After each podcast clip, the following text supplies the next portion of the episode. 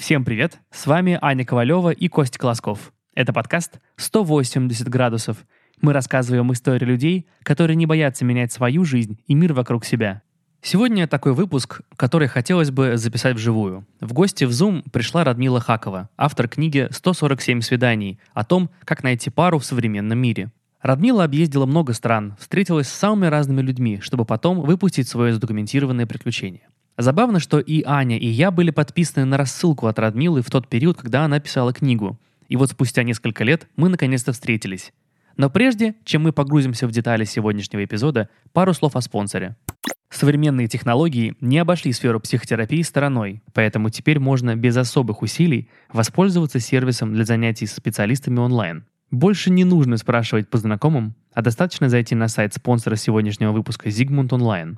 Этот сервис тщательно отбирает психотерапевтов, а еще его основатели организовали понятный поиск подходящего специалиста. Все занятия длятся по 50 минут и стоят всего 2490 рублей. При этом сервис предлагает первые два занятия по цене одного, чтобы вы могли установить контакт с психотерапевтом и ощутить первые изменения. Переходите по ссылке в описании и начните прорабатывать свои блоки уже сейчас. Тогда фраза «просто взять и сделать» не покажется такой страшной, а перемены к лучшему станут частью вашей жизни. Не забудьте также ввести промокод 180 градус латинскими буквами G, R, A, D, U, S при оплате. Тогда получите скидку 300 рублей на первые два занятия. Их стоимость составит 2190 рублей. Разговор пошел не о книге, а о том, чем Радмила занимается сейчас и как меняет родной Татарстан, в который вернулась после долгого пребывания за пределами республики. Наше интервью — это рефлексия на тему «свой-чужой», обсуждение идеологических установок, которые очень сложно переломить, о позитивных и негативных изменениях в обществе, а также о стремлении быть счастливым на своем пути. Предлагаю перейти к интервью. Радмила, привет.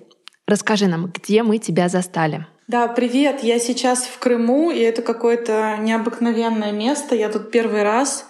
И э, прилетают мои друзья, мы здесь будем большой компанией, будем ездить в горы, на озера, смотреть э, на природу. И э, здесь же у меня прямо сейчас только что начался писательский курс. Вот буквально вчера это уже седьмой, седьмой его поток. Получается офлайн? Он онлайн. Оффлайн он был только один раз, первый, ну, потому что когда я делала этот курс, меня пригласила сделать его Национальная библиотека Республики Татарстан, и я могла взять только 10 учеников, потому что столько помещалось в грот. Ну и так, чтобы мы слышали друг друга в Национальной библиотеке. Я не знаю, были ли вы когда-нибудь в Казани, например? Пока нет, но очень хочу. Э, э, вообще, я очень прям зову, потому что это классный город, и у него, у него сейчас очень хороший период. И это прям то место, куда надо ехать этим летом обязательно. Там, мне кажется, этим летом все. Ну, мы вот уехали оттуда недавно, просто чтобы как-то переключиться и отдохнуть. Вот, и в библиотеке есть грот с растениями, он такой, как пещера. Очень красивое место. И мне разрешили а, библиотекари, пустить туда 10 учеников, а заявок было сильно больше, поэтому курс постепенно из а, а, офлайна перешел в онлайн для того, чтобы участников могло быть больше. Радмил, ты человек, который занимается очень разными вещами. Ты куратор, ты журналист, ты преподаватель, ты писатель, да, и автор книги «147 свиданий», когда ты весь год путешествовала по всему миру и рассказывала о своем опыте онлайн. Если бы тебя сегодня попросили рассказать и как-то определить для, может быть, слушателей, для себя, чем ты занимаешься, как бы ты ответила?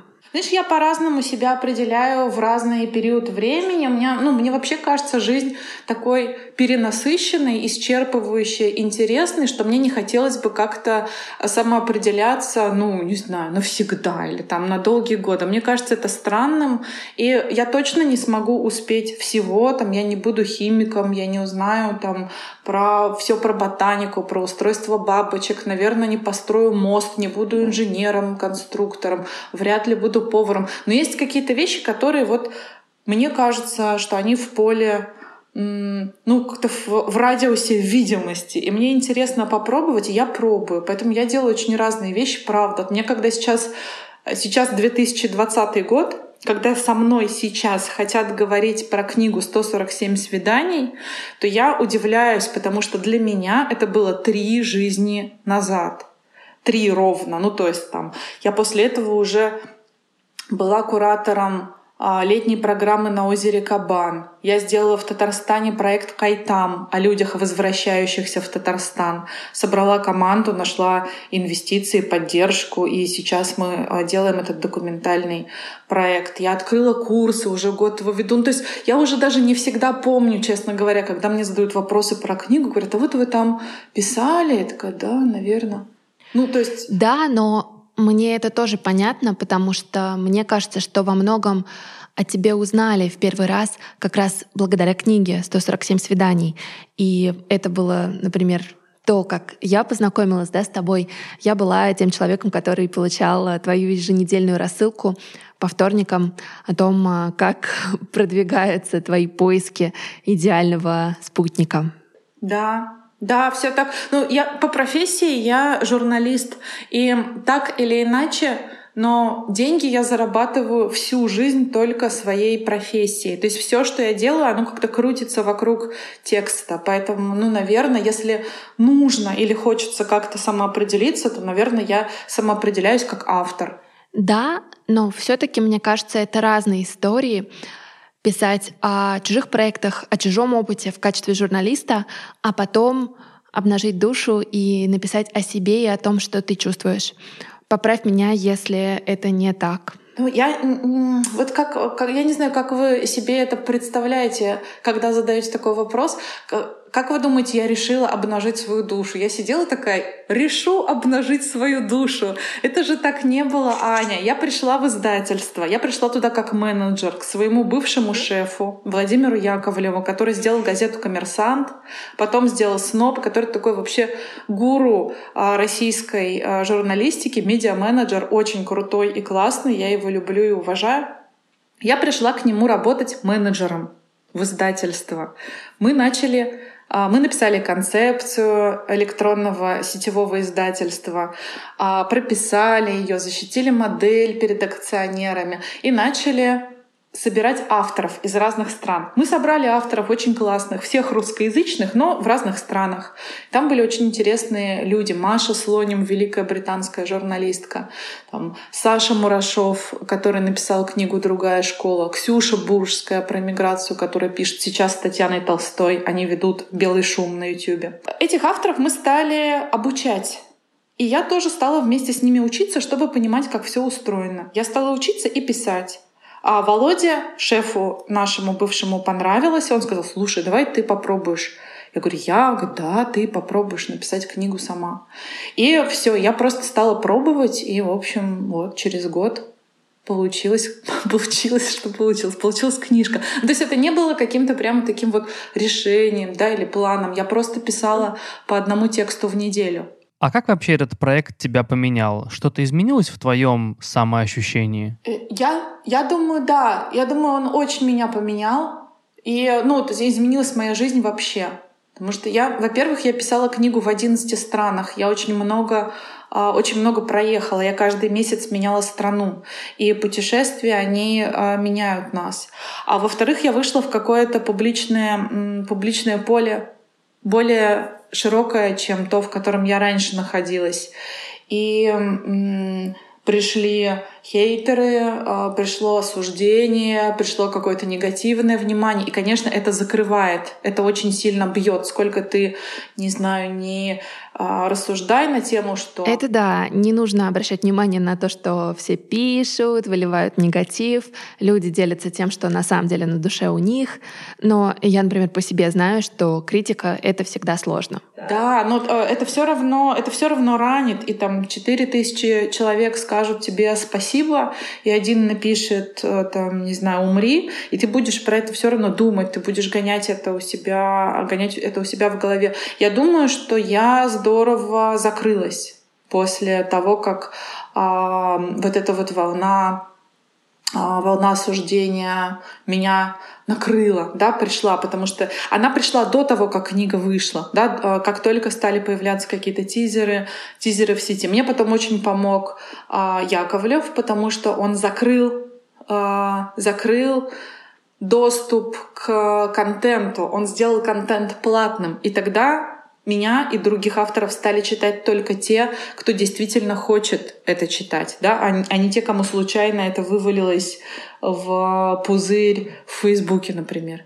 Радмила, вопрос. А вот это э, хейт был на идеологической почве или почему он возник? Я э, думаю, что у нас у всех у людей разный уровень свободы. И то, что для меня, например, было нормой, писать об отношениях, изучать отношения, рассказывать о том, как, э, как отношения меняются в мире, а, как меняется понятие семьи, как теперь люди знакомятся, а, что, не знаю, что сам факт регистрации брака стал менее обязательным и что развод перестал считаться провалом, какие теперь бывают виды семей, не только про гетера, э, например, и там и гомо-союзы, а про разные виды. Там да, есть а, браки а, на почве сородительства, есть люди, которые живут в разных странах, есть люди, которые объединены каким-то интересом и так далее. Кого-то это очень здорово триггерило и, наверное, ранило, потому что ну, не может человек, которому не больно писать, писать такие э, жестокие вещи, например, да, кому-то, какому-то незнакомому человеку. И э, ну, в чем, в чем меня обвиняли, говорили, что это книга про сексуальные похождения, хотя, ну, кто читал, знает, что это не так, и там нет ни одного описания даже, поэтому, может быть, метка 18 плюс кого-то разочарует, но вот это так. Вот, ну еще что, э, на покушение на какие-то скрепы семейные, да, сейчас очень актуальная, острая тема в России. Тогда была не такая острая, но реакция уже, в общем, была многообещающей, поэтому, наверное, как-то так. Я думаю, что я э, заходила на территорию их каких-то очень устойчивых убеждений, и, может быть, где-то подвергала их сомнению. А вот как ты по своим ощущениям можешь, например, ну, сказать, да, то есть книга почти вышла там достаточно, ну, несколько лет назад, с тех пор изменилось это отношение к браку, к пониманию брака или нет? Ну, да в России только хуже и хуже становится. Ну, то есть изменилось э, в, в России изменилось, наверное, не само отношение, а разговор об этом, да, потому что это вышло в повестку. Такого федерального масштаба, нет? Да, федерального масштаба это вышло в новости и вышло туда, куда, как мне кажется, ну, может быть, оно даже не должно было э, попадать, вообще выходить. Меня ужасно это все пугает, расстраивает и тревожит, и многие мои друзья в последние годы, а я давно уже такого не слышала, честно, многие мои друзья в последние годы думают о том, что снова завели разговор о том, что, может быть, а, пора уезжать, может быть, пора искать какие-то более а, не знаю, адекватные условия, условия для жизни, какую-то другую среду. Потому что если раньше ты мог как бы жить создавая вокруг себя комфортный мир. Не знаю, у нас есть вот... Вы в каком городе? В Москве. В Москве, да. Вы в Москве. Вот, а, а, у вас есть в Москве какие-то свои друзья, с которыми вам классно? У вас есть свои места? Есть кофейня любимая? Есть э, гараж, музей? Есть, э, не знаю, что еще, куда вы там ходите? Ну, то есть есть какой-то пул, в котором вы чувствуете себя безопасно, комфортно и среди своих. И кажется, казалось раньше, у меня так в Казани было. А, казалось, что в этом во всем можно жить, и что если не зацикливаться, например, на негативе в новостях, не уделять этому слишком много внимания, то можно как будто бы притвориться, что этого нет. Но сейчас этого уже нельзя сделать, это невозможно. Ну, то есть это какая-то фальшивая фигня, когда ты думаешь, что все в порядке только потому, что у тебя через дорогу там на Патриках по-прежнему варят хороший кофе. Ну, это больше не так, это так больше не работает. Это касается теперь нас, это касается наших друзей. То есть это не какая-то абстрактная политика, а это у реальных людей, которых ты знаешь а, близко или менее близко, могут отнять детей. А, и ты больше как будто бы не можешь про это не знать и не волноваться, и не бояться этого тоже. А бояться а, ужасно надоело. Бояться вообще не, ну, больше, бояться больше не хочется, больше невозможно. Уж я так устала бояться, честно.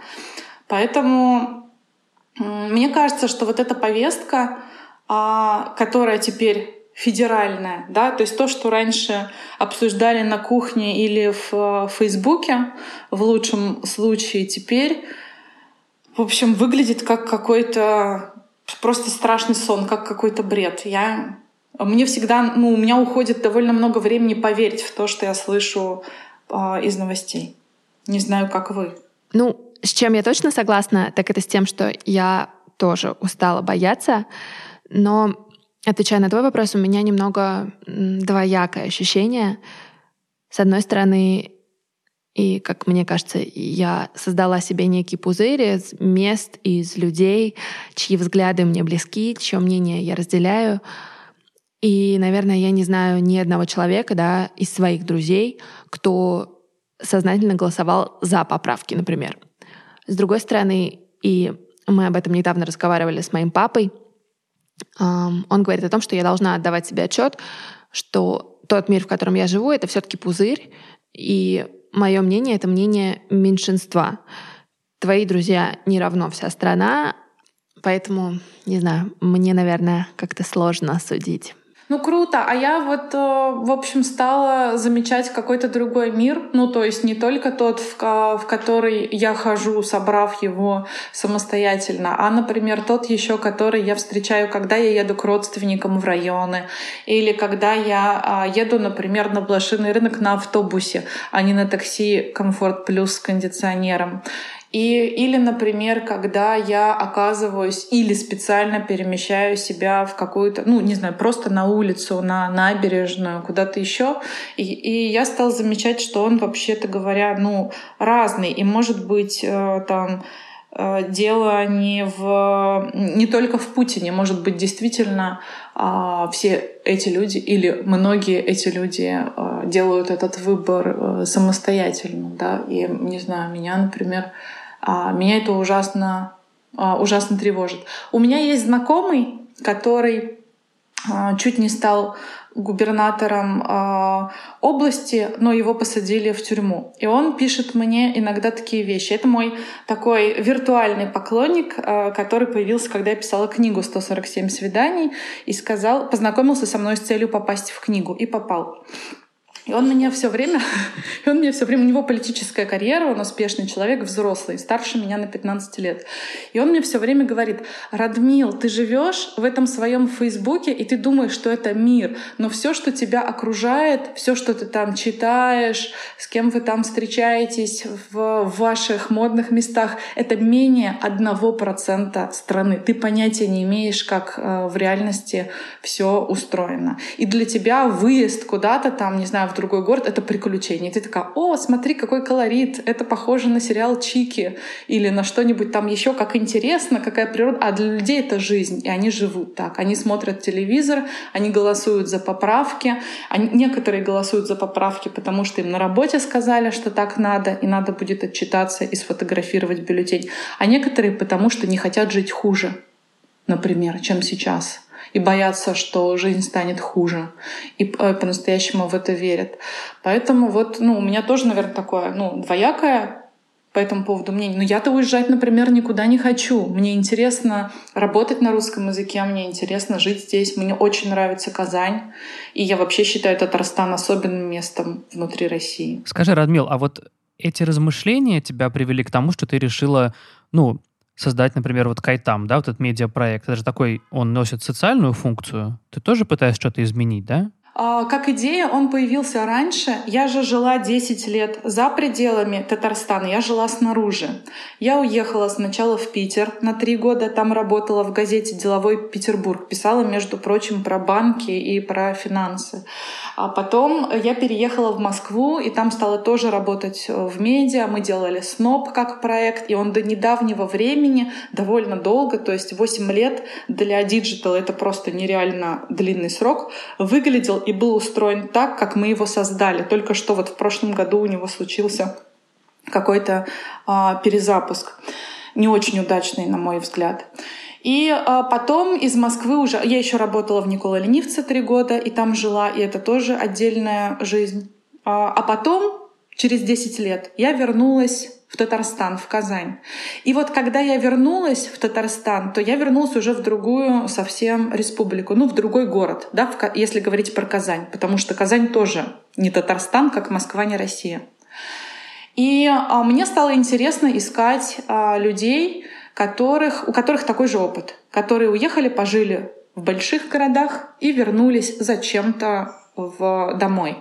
Потому что они как мне кажется, и тогда казалось, не знаю, быстрее думают, более э, смелые, привезли как какие-то другие решения, другое видение, э, более открытые к разным точкам зрения. Я стала искать своих. Это было пять лет назад, Тогда я этот проект придумала.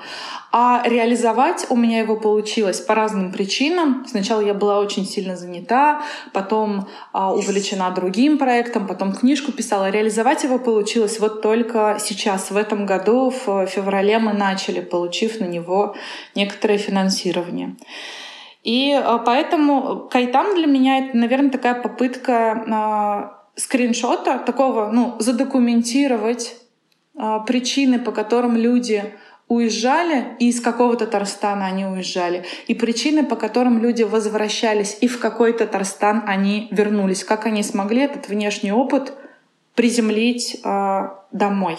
Это каждый раз уникальная, уникальная история. У нас есть человек, который сожалеет, что он вернулся, но он не, не при этом он понимает, что то, что он делает, ну, то есть он сожалеет, потому что он скучает по той другой жизни снаружи, но он понимает, что то, что он делает здесь, гораздо более ценно, значимо и важно, и имеет более значимые последствия. А если говорить о тебе, твои внутренние ощущения различаются сейчас и тогда. Да, я очень по-разному. Я э, и чувствовала себя по-разному. Я вернулась, я чувствовала себя очень сильной. И очень сильной, очень свободной, очень открытой. И я вообще не понимала, почему на меня так люди реагируют. Они реагировали на меня, как будто я Жанна Агузарова. А я при этом вела себя, ну, я себя изнутри себя, я казалась себе абсолютно нормальной. А для людей тот э, уровень открытости, который я предлагала, был э, где-то вот, ну если не за гранью, то очень близко к ней, может быть, прямо по грани по этой. И они вообще не понимали. То есть я приходила, например, с идеей, я говорила, а давай, вот, давай сделаем магазин татарских дизайнеров, давай я буду вот это вот продвигать. Мне говорил, а тебе чего? Ну, как бы, что ты хочешь с этого, какой процент. Я говорю, ну, ты знаешь, я вот за идею, мне так нравится, я просто хочу попробовать, давай вот три месяца. И меня никто не понимал, ну, такие, типа, я, я в итоге начала брать процент, потому что мне так проще было договариваться. То есть я делала а, проект с татарскими дизайнерами не ради денег, потому что я, конечно, вложила туда сильно больше, чем а, забрала оттуда на выходе, а, в смысле финансовом.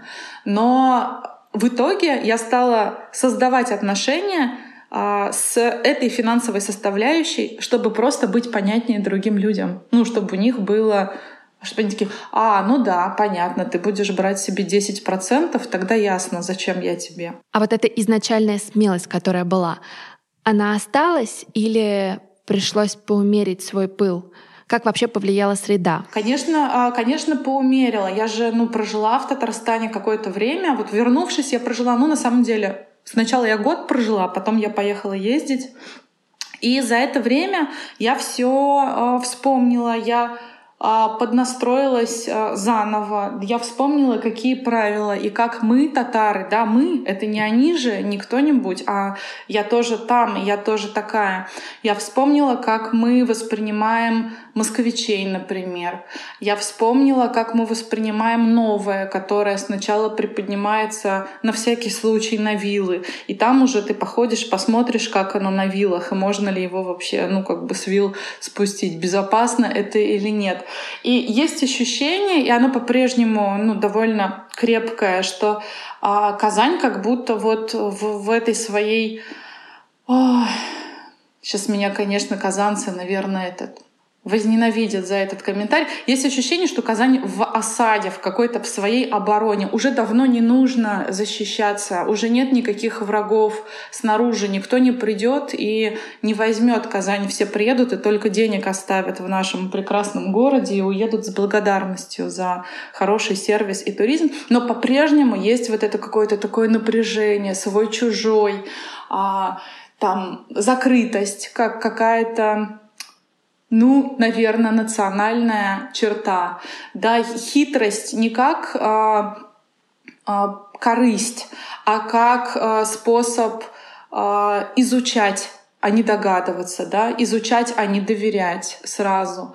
И я все это, конечно, довольно быстро вспомнила, да, ну, то есть я же приехала, я понимала, куда, а, куда я еду, но я приезжала с другим опытом, и мне в нем было классно, но постепенно, да, ну, типа за год я как-то пере, а, перенастроилась. И, э, конечно, среда много влияет на нас. Нельзя недооценивать этого. Но тем не менее кажется, что ты своими действиями пытаешься эту стену сломать только изнутри. Ну, я, я бы сказала, что я просто рублю калитки там, а, а не ломаю стены. Я такая, ну вот здесь вот вход, вот здесь можно пройти. Давайте, здесь открыто. Давайте здесь открыто по вторникам, а здесь по четвергам. А здесь, а, не знаю, кто-то еще стоит на входе, то есть не прямо открыто, но как-то тоже можно, а, можно попасть. То есть я просто учусь, а, учусь заново в этих прежних обстоятельствах чувствовать себя комфортно. Это, это не, очень, не очень просто. Когда ты уезжаешь из своего города в чужой, то ты потом возвращаешься уже не совсем в свой город. Ты как будто бы, ну я не знаю, сколько на это нужно времени, пять лет, допустим. Через пять лет ты уже не совсем свой.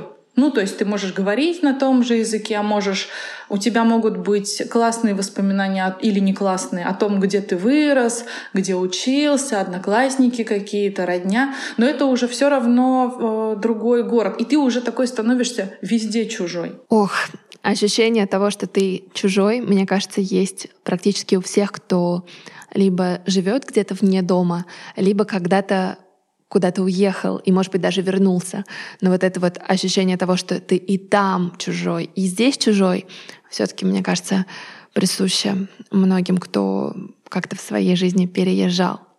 Конечно, это зависит от того, как ты себя чувствуешь, наверное, и ощущаешь изнутри. Ну, я вот я для себя определила в прошлом году. Не сама, конечно, мне помог а, один мой товарищ. Его зовут Ваня, он живет в Нью-Йорке. Это мой бывший коллега из Николы Ленивца. Ваня сказал мне, а, а что ты все время себя пытаешься впихнуть в какое-то географическое наименование? Может так быть, что ты больше, чем какой-то город и, там, или район, или что-то. Ну, почему ты все время себя стараешься вот куда-то вот уместить, как будто бы это ну, необходимо в какую-то ячейку? Почему ты не можешь просто жить там, где ты хочешь жить вот э, сейчас? И мне стало, правда, сильно легче. Я просто решила для себя, что я живу везде. Вот я живу везде, где мне хочется. У меня есть дом, и это было принципиально важно. Да? Ну, то есть, может быть, это старомодно, или там, не знаю что, консервативно, но мне очень было важно купить квартиру в 30 лет.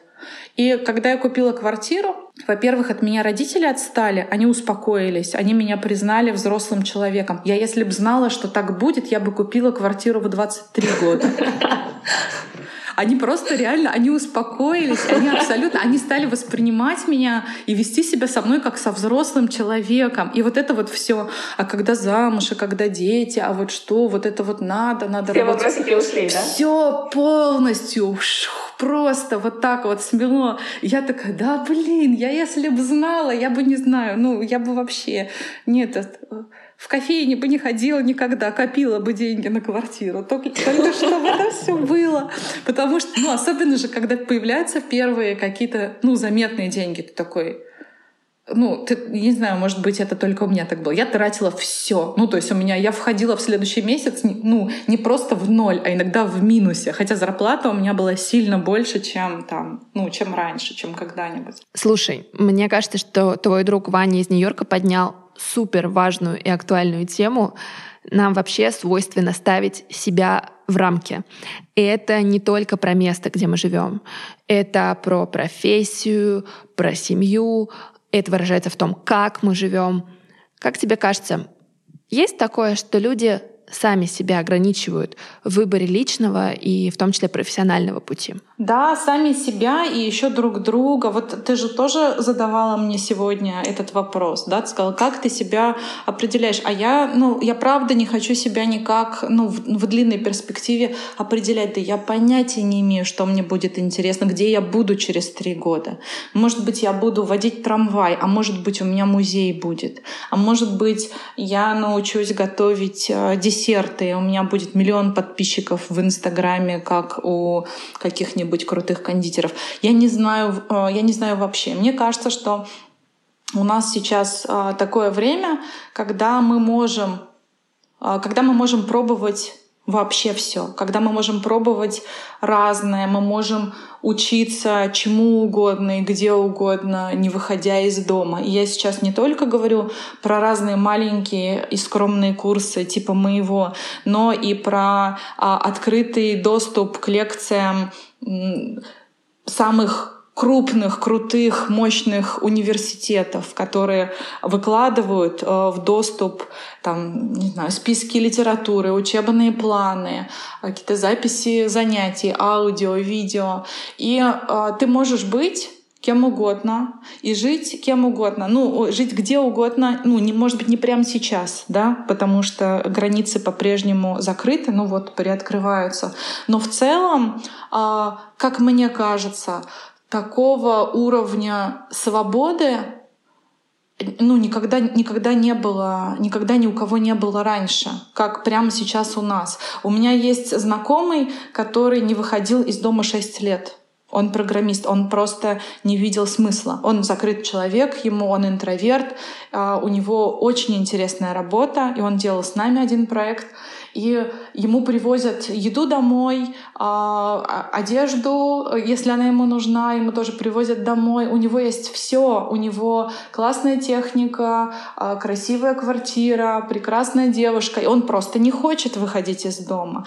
А есть знакомая, у которой уже когда я книгу писала, у которой уже 4 года нет дома вообще. У нее есть вещи на складе, и я ее когда-то вдохновила на это, и рюкзачок, и она путешествует с этим рюкзачком. И она не фрик, и не хиппи, и не бомж, и она не бедняжка, и у нее а, хорошие доходы, и она живет в разных интересных местах, но ей просто не нужен дом как категория.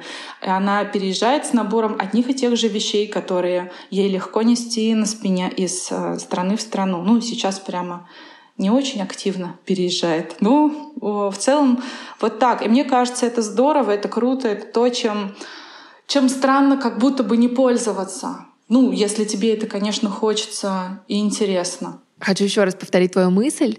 А, вот это тоже, мне кажется, очень важно донести до наших слушателей.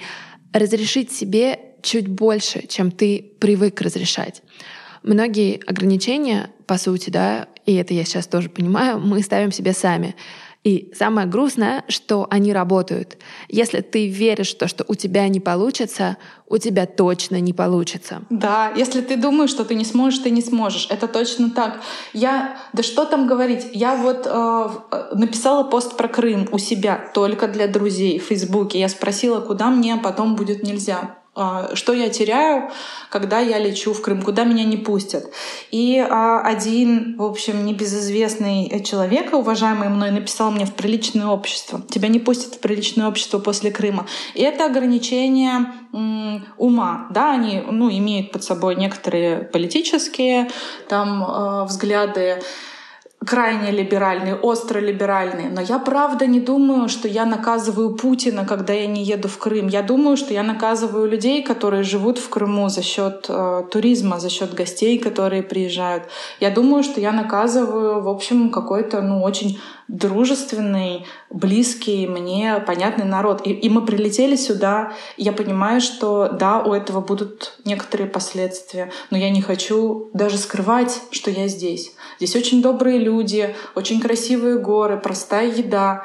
И э, мне очень здесь хорошо. И я не понимаю, правда, почему я должна, какое отношение э, решения политиков э, имеют и, мо, и мое, а мои последствия, да, мои последующие взгляды, э, как они влияют и должны влиять на вот этих вот э, людей, которые здесь э, фрукты продают э, на улице, да, ну, то есть почему, почему это должно быть так? Может быть, я не понимаю чего, скорее всего, но вот я бы поступила так, как поступила. А ты вообще смелый человек? Думаю, да. Думаю, да. Это не значит, что мне не страшно. Это значит, что я часто действую, несмотря на страх что страх не останавливает меня а, слишком часто. Ну, что страх — это не повод не делать просто. Ты можешь бояться и делать, делать все равно. И я думаю, что мы называем смелыми тех людей, не тех людей, кто не боится, а тех, кто делает. Ну, то есть мы же не знаем, боишься, боишься ты или не боишься. Вы боитесь или не боитесь э, делать свой подкаст? А когда тебе было страшно в последний раз, но ты что-то точно сделала. Да вчера мне было страшно. Мы поехали на катере, меня подбили мои веселые друзья. Они такие, давай, поедем, это катер, это будет так здорово, так хорошо, такая классная прогулка. Но оказалось, что это была не просто, а, не просто классная прогулка, а экстремальная прогулка. И катер совершал, в общем, какие-то неожиданные совершенно пируэты, чуть ли не сальто в воде. Мне было дико страшно, я кричала, и я, может быть, кричала первый раз за очень долгое время, и мне потом было очень хорошо. Я просто прооралась. Вот. А, это если из каких-то прямо последних и физиологических ощущений. А до этого мне было страшно несколько недель назад, когда у меня случилась первая в жизни паническая атака, и я просто думала, что я сейчас умру. И я, э, хорошо, что я сразу поняла, что это такое. Я слышала об этом раньше, но я никогда не думала, что это так жестко, что это так э, тяжело, что ты, ну, это ощущение полной потери контроля над своим телом над тем, что с тобой происходит. Это было чудовищно страшно. А чем это было вызвано, я могу спросить? Мы, мы пока не знаем, ну то есть моя психотерапевтка не видит для этого никакой психической причины. Мы думаем, она думает, что это физуха, и поэтому я буду обследоваться. Я еще не до всего дошла. Например, мне нужно сделать МРТ головного мозга, но э, она не видит никаких для этого э, в общем, психологических и, там, или психических причин. В какой момент ты для себя поняла, что ты хочешь и готова пойти к психотерапевту? А, я писала книгу э, каждый день. Я ходила на свидания, ну или три раза в неделю это происходило. Я ходила на свидания, я встречалась с новыми людьми. И я пробовала относиться к этому по-разному, как к работе, как к эксперименту. Но если я относилась к этому формально, ничего интересного не происходило. Потому что если ты закрыт, ну, вообще, если ты закрыт, да, если ты никогда не пойдешь в лес, там с тобой ничего не случится, и твоя жизнь так и не начнется. Это э, из бегущей, э, бегущей с волками. Я в какой-то момент поняла, что просто если я не буду открываться, то встречи, ну, встречи не будет никакой. И я была открыта. Я была открыта три месяца, а потом мне стало просто, ну, мне стало сложно. И я начала замечать какие-то странные проявления. Например, я садилась, я набирала себе полную ванну воды, садилась в нее и думала, что сейчас я немножко посижу в воде и пойду спать. И потом, а, когда я смотрела на часы в следующий раз, оказывалось, что прошло уже 4 часа, и вода, я сижу уже в холодной воде, и я ничего не делала, да, то есть время просто, время просто исчезло, время стало исчезать. И я забеспокоилась, я подумала, что что-то не так, что я чего-то не, чего-то не понимаю. Ну, то есть так бывает, ты не заметил, как пролетело время в интересной беседе, как сейчас. Или ты смотришь классный фильм, и ты не заметил, как пролетело время. Но когда ты просто сидишь в воде, это странно, терять время и не понимать, как прошло 4 часа. И э, я рассказала об этом своему другу, и он сказал, что слушай, может быть, э, тебе познакомиться с моим психотерапевтом. Так у меня появилась а, первая практика и сразу удачная. Два года мы были а, в ВКонтакте, у меня были сессии, сначала регулярные, потом реже-реже. Потом в какой-то момент а, моя психотерапевтка сказала, что мы можем больше уже не созваниваться, потому что она уже а, ну, не видит в этом необходимости. И я стала даже придумывать. Три раза я придумывала разные поводы для того, чтобы продолжать психотерапию, потому что мне не хотелось... Ну, я уже привыкла, и мне не хотелось. Ну, а потом, в общем, мы над этим над всем посмеялись. И сейчас а, созваниваемся только если я чувствую в этом необходимость. Не знаю, там раз в три месяца это может быть. А что тебе дала и, наверное, продолжает давать психотерапия? А, я не могу сказать, что прям вот психотерапия появилась и стало легче, а, стало сильно легче жить и все сложности прошли. Ничего такого нет. А просто стало понятно, почему тебе сложно. И когда стало понятно, то как будто бы уже ну, как будто бы уже просто дальше ясно, ну, что с этим делать, что ли. Это такой, ну, вот так.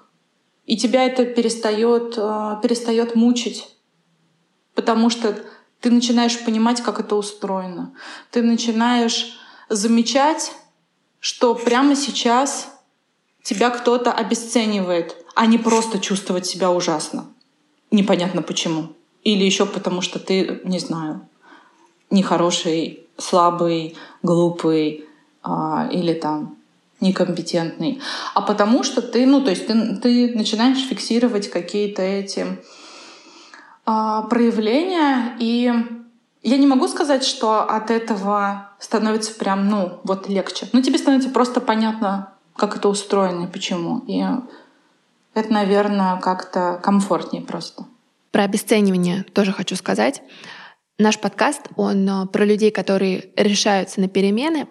И вот а, за время существования подкаста я для себя поняла, что позволить себе жизнь, в которой ты сам являешься автором, появляется во многом, когда ты начинаешь ценить себя и говорить себе, да, в первую очередь, что я имею право.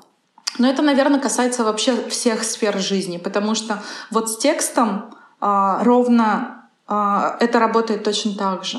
Тоже, как только ты себе разрешаешь а, разреш... как только ты себе разрешаешь текст, э, все меняется. Меняются твои отношения, твои, э, твои отношения к, к тексту, меняется время, которое ты проводишь в письме, меняется твой настрой, когда ты решаешься публиковать, а, меняется твое отношение к комментариям да, потому что ты готов. Ну или ты думаешь, что готов, что в принципе одно и то же, да, иногда э, достаточно просто притвориться храбрецом, чтобы почувствовать эту э, эту уверенность или эту свободу, и потом она уже работает, она делает э, эту работу за тебя, и это тоже классно.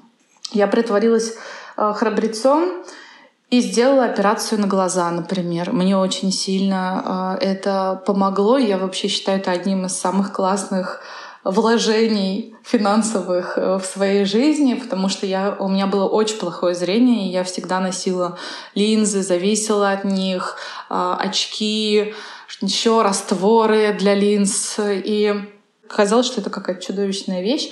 Это оказалось 18 секунд времени, которые полностью потом меняют качество твоей жизни. Ну, там еще один день один день тебе еще нужно попить обезболивающее, и все, потом ты свободен от этого.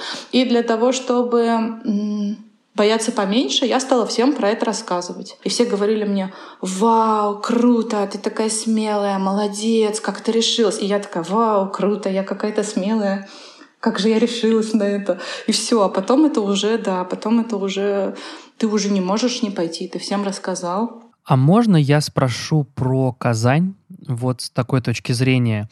После того, как ты, ну, вообще глобально попутешествуешь, у тебя, в принципе, меняется сознание, ты посмотрел на другие менталитеты, на то, как люди живут э, иначе, не знаю, мыслят по-другому, и потом ты возвращаешься в родной город.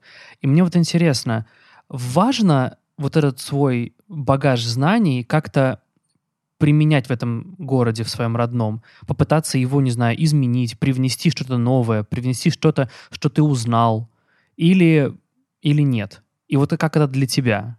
То есть тебе хочется менять Казань, например, или Татарстан? Я, я думаю, что да, что важно. Я думаю, что у тебя на самом деле нет выбора. Когда ты приезжаешь измененным, да, с каким-то внешним опытом, полученным снаружи, в, не знаю, в России, в больших городах или за рубежом, потому что многие возвращаются откуда-нибудь. В Амстердаме учились, например, в университете, или там, в Японии 10 лет э, прожила одна моя знакомая женщина-ученый.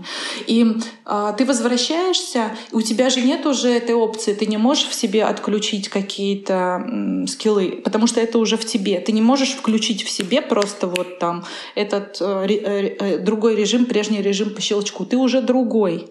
И все. И ты и ты смотришь на это место, на этих людей, на эти процессы изнутри этого нового себя. Ты приходишь в кафе, и ты приходишь туда первый, и в кафе никого нет, и у них пустое заведение, не полная посадка, не половина, и они очень, очень медленно, пять лет назад, сейчас уже быстрее, очень медленно, вальяжно обслуживают тебя, будто ты на курорте в Крыму, а не перед делами заскочил перекусить.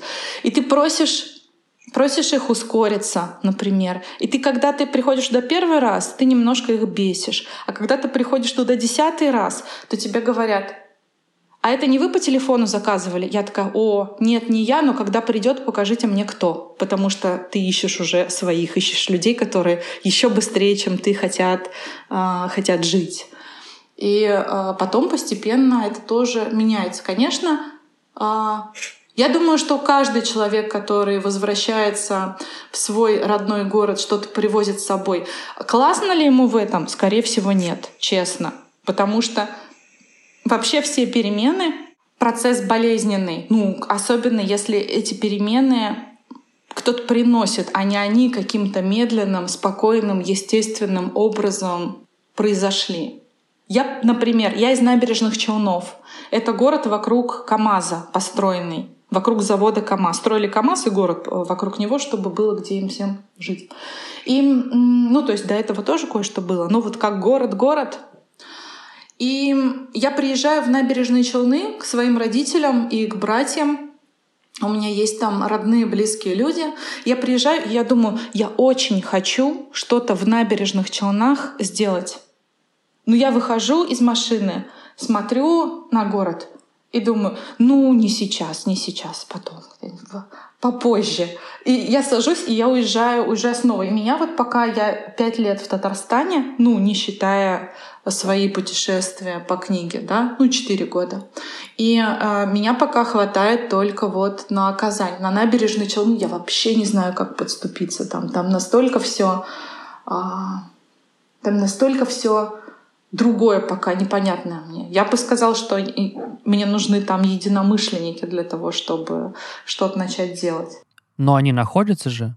То есть ведь ты говоришь, ты встречалась с разными людьми, которые тоже вернулись, ну, как минимум хотя бы, то есть про столицу поговорим. То есть, получается, столицу же они меняют, там открывают какие-то новые места, условно, э, пытаются вдохнуть какой-то там, не знаю, немного другой уклад жизни. Я понимаю, что это очень сложно поменять в принципе идеологически, но хотя бы, знаешь, такими маленькими шажками. Это происходит же? Да, это происходит. Ну, в, э, в Казани вообще есть э, люди, которые довольно большими шагами, просто даже, не знаю, очень широкими поступками и мощными меняют город, например, Наташа Фишман, которая приехала, вообще-то говоря, из э, Самары, ну, то есть из Москвы, конечно, но она приехала не домой, она приехала в город, который она выбрала, или который выбрал ее, если быть до конца а, откровенной. Город, который выбрал ее, она приехала, и она меняет среду. Я работала с Наташей год, и это невероятный, а, невероятный опыт. Это очень круто. То, что а, она делает сейчас а, с Татарстаном последние четыре года, это больше 300 общественных пространств, или новых, или реконструированных, переделанных. Наташа Фишман, о которой говорит Радмила, я для наших слушателей расскажу. Это помощница президента Татарстана, а, молодая прекрасная девушка, которая преображает общественные пространства Казани. А еще она супруга Тимура Бекмамбетова. Недавно они поженились. Я как-то говорила с Димой Абрамовым, который а, делал тогда Вектор э, и делает а, Creative Mornings, эти встречи на, на завтраках, и вообще очень классный и открытый человек. Мы говорили с Димой в Казани о том, как было бы классно там тогда еще не было, он был тогда только в плане. Я делилась с Димой, мы обсуждали, как было бы классно, если бы все поехали домой. Если бы все, кто уехал в большие или в разные, да, в, большие, в другие города, в Москву, в Петербург, в Нью-Йорк, в, там, не знаю, в Париж, в Амстердам, в э, кто-то в Нижний, может быть. Ну, если бы все, кто уехал за каким-то другим опытом, за какой-то другой новой жизнью, если бы все поехали домой. Мне ужасно интересно, я понятия не имею, да, что бы произошло. Повлияло ли бы это на экономику, например, вообще? Сдвинуло ли бы это что-нибудь? Или все бы эти люди вместе сломались о сопротивление, которое ждет их дома, потому что так тоже бывает. Но если бы этих людей было много, и если бы почему-нибудь, не знаю почему, по какой-то странной причине, они решили бы пригодиться там, где родились, что-то, ну, что-то, может быть, вернуть тому месту, может быть, это какой-то а, наивный а, разговор или идея, но она меня завораживает, мне кажется. Это могло бы быть кое-что качественно заметное в смысле влияния людей на среду. Радмил, у нас такой получается очень философский разговор, и я бы хотела еще побольше поболтать, но, к сожалению, нам пора заканчивать. Поэтому задам тебе финальный вопрос, которым мы, как правило, заканчиваем все наши разговоры в этом подкасте. Нас слушают многие люди, которые очень хотят поменять свою жизнь, но боятся. Ты своими проектами, своими действиями, историями меняешь то, как эту жизнь могут видеть другие люди. Что ты можешь посоветовать тем, кто очень хочет перемен, но боится? А я бы, ну, у меня есть моя любимая фраза, которую я часто повторяю, вы могли ее встречать. И сегодня я ее тоже уже говорила. Она о том, что страх не повод не делать, можно бояться и делать все равно и, а, и посмотреть, что будет, да, как поведет себя страх. Часто очень, когда ты начинаешь делать, страх остается где-то ну, позади. Ты просто оглядываешь, такой, о, я вот боялся вообще-то, но сделал же как-то. Еще мне нравится такое упражнение, когда ты начинаешь подвергать сомнению любые свои негативные убеждения. Ты думаешь что-нибудь, ты думаешь, что у кого-то получилось, а у меня вдруг не получится. А что, если это не так? И я люблю очень а, я люблю очень сомневаться в своих э, каких-то вот таких убеждениях. Я люблю подвергать сомнению свои негативные идеи. И когда я их замечаю в себе, когда я замечаю в себе сопротивление, страх и все остальное, что мешает, обычно мешает двигаться дальше, то я люблю задавать себе этот вопрос. А что, если это не так? А что, если, если мне это только кажется? А что, если я ошибаюсь в этом. А что, если я могу просто пойти и попробовать? И чаще всего, чаще всего меня не подводит а, это упражнение. Поэтому я советую другим тоже попробовать. Класс, спасибо большое.